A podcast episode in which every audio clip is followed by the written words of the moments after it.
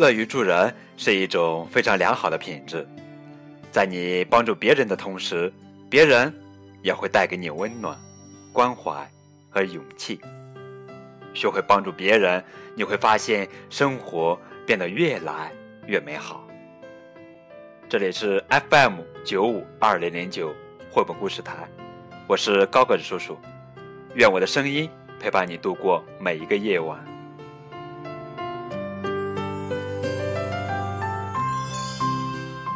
今天给你们讲的绘本故事名叫做《弗洛格是个英雄》，这是马克思·维尔修斯文图，由易清翻译的作品。弗洛格是个英雄。乌云占据了天空，太阳被遮挡在乌云后面不见了。要下雨了，青蛙弗洛格快活的想着，他最喜欢下雨了。刚开始的几滴雨落在他光滑的皮肤上，他觉得很舒服。这时候雨越下越大，越下越急，弗洛格高兴的在雨中又唱又跳：“下雨啦，下雨啦，短裤湿透啦！”天色越来越暗，雨。也越下越大，即使是对一只小青蛙来说，这雨也太大了。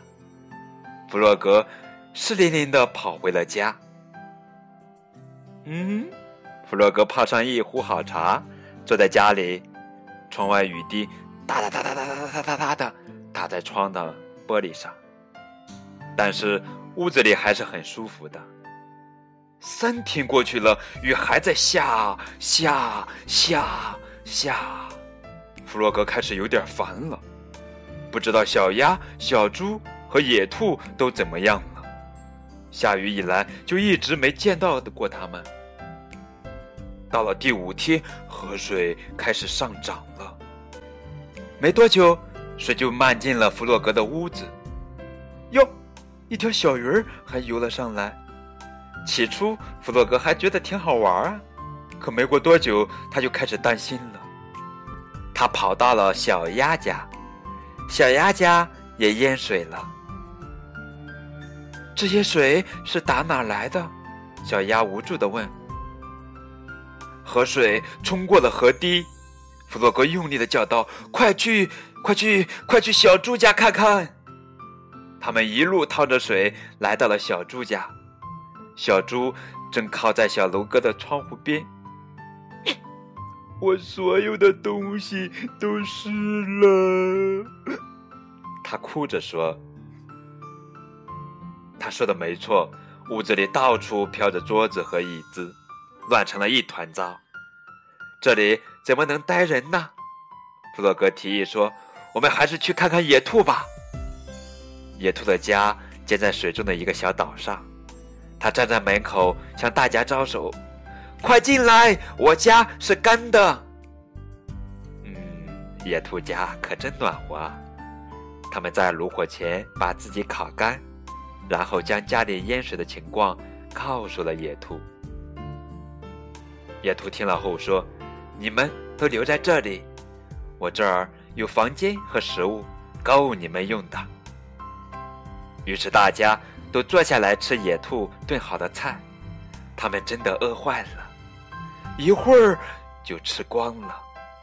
大雨还是不停的拍打在窗户上，他们在野兔家度过了一个美妙的夜晚。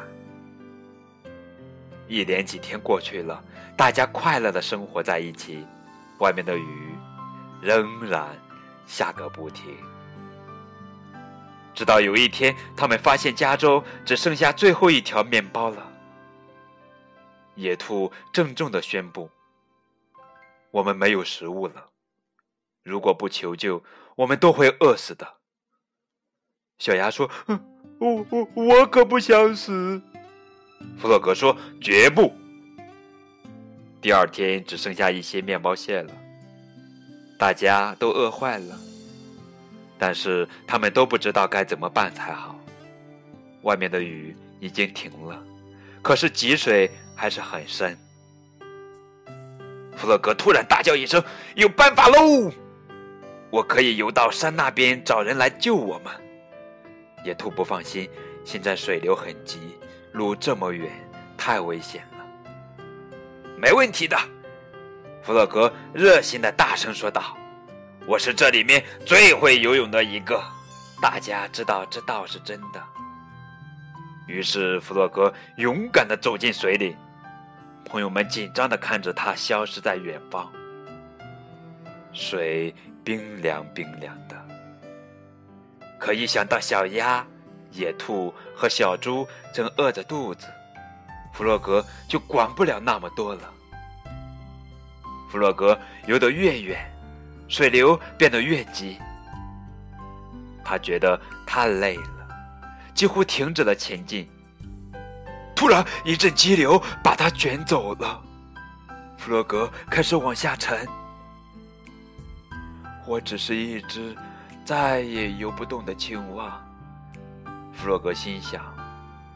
我马上就要沉下去了，我快要死了，再也见不到我的朋友们了。就在这时，一个熟悉的声音传来：“喂，这是谁呀？”两只强壮的手臂将他拉出水面，放到一条小船上。哦，是老鼠。弗洛格将下雨、淹水、缺少食物以及他如何被派出来求救的事儿，全告诉了老鼠。老鼠说：“别担心，我们的船上装满了为旅行而准备的粮食。”说着，老鼠驾着船朝野兔家驶去。那儿有三个朋友正在等待着救援。小猪、小鸭和野兔看到弗洛格坐船回来，兴奋地欢呼起来。和他在一起的那是谁呢？原来是他们的好朋友老鼠。他们几乎不敢相信自己的眼睛。老鼠的船上有好多好吃的，面包、蜂蜜、果酱、花生酱、蔬菜、马铃薯，还有好多其他的东西。野兔说：“老鼠，你救了我们。”“不是的。”老鼠说，“你们应该感谢弗洛格，是他游过危险的水流，冒着生命危险到达我那儿。”朋友们都望着弗洛格，弗洛格觉得非常骄傲。尽管这不完全是实情，但是从此之后情况慢慢好转了。朋友们庆祝自己获救，把弗洛格当成英雄一样。太阳出来了，水也慢慢退了。几天之后，水完全退去了。青蛙，呱呱；小鸭，嘎嘎嘎；和小猪，可以回家了。呀，家里脏兮兮的，到处都沾满了泥巴。老鼠说：“没问题。”在他的帮助下，他们将家。整修回来原来的样子，只是事情有了一些不同。没有人会忘记这次可怕的水灾。小朋友们，你们想一想，弗洛格在下雨的时候干了些什么呢？又是谁帮大家度过了困境？好了。你们可以将答案告诉爸爸妈妈，或者通过微信来告诉高个子叔叔。高个子叔叔的微信号是 v 九五二零零九。好了，今天的节目就到这儿了，感谢你们的收听，再见。你们可以。